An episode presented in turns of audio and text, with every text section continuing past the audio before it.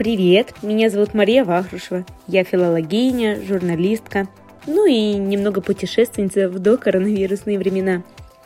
Разъезжая по разным э, преимущественно русским городам, я заметила, что намного круче и продуктивнее знакомиться с ними не через какие-то сайты и непонятные, странные, неизвестные блоги, а через разговоры с местными жителями.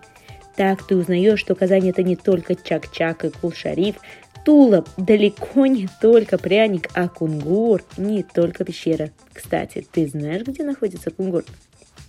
Чем живет город? Как он дышит?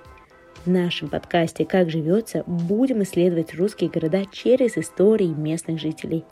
Может, кого-то это сподвигнет на маленькое осознанное путешествие, а может, на целый переезд.